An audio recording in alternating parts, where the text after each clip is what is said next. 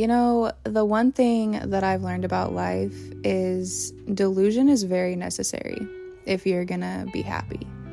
And I don't mean that in a bad way, because I feel like when you hear the word delusional, or like, oh, he's delusional or she's delusional, you think that that person is crazy, or, you know. But I mean delusional in the way of being so convinced that you're going to be successful and that things are going to work out for you and that you're as happy as can be. That's the delusional that I mean, because in delusion, there's kind of a point of manifestation too. Whatever you feed your mind, it's going to act on. Whatever you feed your mind, your body also reacts the same way. So, I mean, if you sit there and tell yourself enough times a day, like, I'm going to have an amazing day. I'm the most beautiful human in this world.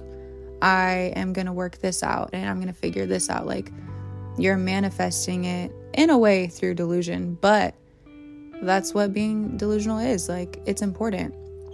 And I think that a lot of people don't think about that. You know, like, manifestation is a really real thing. And the way you think about things is a really real thing. And it's easy.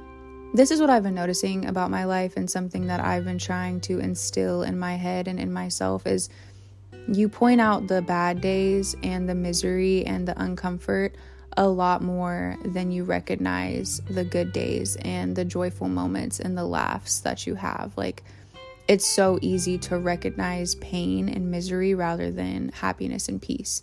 Because the thing with happiness and peace is it seems to last so minimal. Like, it seems like it's so hard to come by. And with misery, like, I feel like hurt and pain and heartbreak and trauma hits a lot deeper than happy moments. And I think that's just more so just part of life. Like, we go through things to heal from them and then kind of take the good with the bad. But I'm trying to remind myself, because I have a really bad habit of living through pain and living through suffering and then just believing that that's my life and that's how it's going to be. But little do I know, I'm actually exercising my mind and my thoughts to think in such a negative way. When in all reality, I can actually switch that through delusion, and through changing my thought process. And it's so hard. Like, you literally have to pay attention to every single thought that goes through your head. And that's kind of impossible just due to, like, the subconscious. And there's so many things that you don't even think about, but it's definitely possible. And yeah, it's just, I don't know. Life has been crazy lately, guys. I don't know. I feel like this last year has been nothing but a lot of painful experiences and traumatic experiences. And I've really just been trying to figure out why it's been happening. And then I came to the point where I didn't want to figure out why it was happening anymore. I just wanted to try and sit through it and sit with my emotions and sit through what was happening. And instead of questioning why things were happening to me the way they were, or why I was in such a miserable place, I started just accept. Well, that was so weird. I looked at the clock at 3:33. Anyways, I just started to accept the fact that, you know, this is life and things are going to happen. My dog just came in. If you guys follow my social media and you guys are supporters of me, you know exactly who Honey is. That's my dog. But yeah, it's just really a part of life, you know, and taking the good with the bad. And I feel like in the midst of depression and anxiety and just bad thoughts that we don't like to think, it's so important to hug and cater and nurture your inner child. Like, it's so easy to forget that we have just this little being in us that needs to be taken care of. And it's so easy to beat it up and say, well, you should have done this better, and I'm disappointed in you, and you need to be doing this, when in all reality, you really need to be saying, I'm proud of you. You're getting through this really well, and you're gonna get through this. You know, self-sabotage and self-disappointment and self-criticism, it's a bitch. It is a real thing that a lot of us go through. And I know, I mean, I can only really speak for myself. I am the most intense overthinker. If there was a person in this earth, or on this earth, that had to represent the word overthinking, I would definitely take that crown. 100%. I mean, I overanalyze, I overthink. It's terrible. And when you live in a head where there's constantly millions of thoughts just running around in there, it's so easy to just want to shut down and just stop and you just want to disappear. You want to disappear from the world. You not even in that way either. Like, not in the way of like, oh, like I don't want to be here anymore, but just to get some silence, just to get some peace of mind. Like, it's tiring having to think so many thoughts all at once and in such different forms, like positive thoughts, negative thoughts, futuristic thoughts, past thoughts, all at one time. It puts your mind and your body and your spirit in such a exhausting place, and it makes you just want to disappear, put your phone down, get away from humans in the world. Like, I don't know. Life is really crazy. And I say that to say this.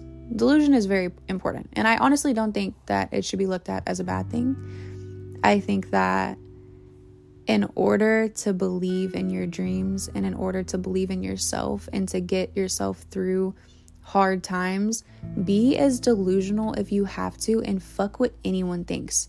Literally. This is your story. This is your life. This is your movie. You are the director. You are the main character. And if you want to tell yourself that you're going to fucking fly to the moon one day and that you're going to pursue all your dreams and you're going to do this and do that, believe it. Because at the end of the day, delusion turns into reality. You know, your mind is so powerful. You don't even know it. Like, you literally only use 10% of your mind. 10. That's it. And it's just such a powerful thing. Like, your thoughts create your reality. And I really need you to remember that. Like, when you're having a bad day, you can turn it around. You're in control more than you think you are. It's so easy to let emotions override our everything, our whole being. But if you just exercise your mind to think that good things are going to happen. And, you know, obviously we're living in life, so bad things are going to happen to us. But think positive through it.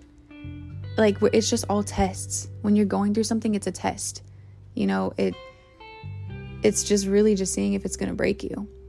And you just have to keep getting through it. Delusion. Delusion. Like, that's really just it.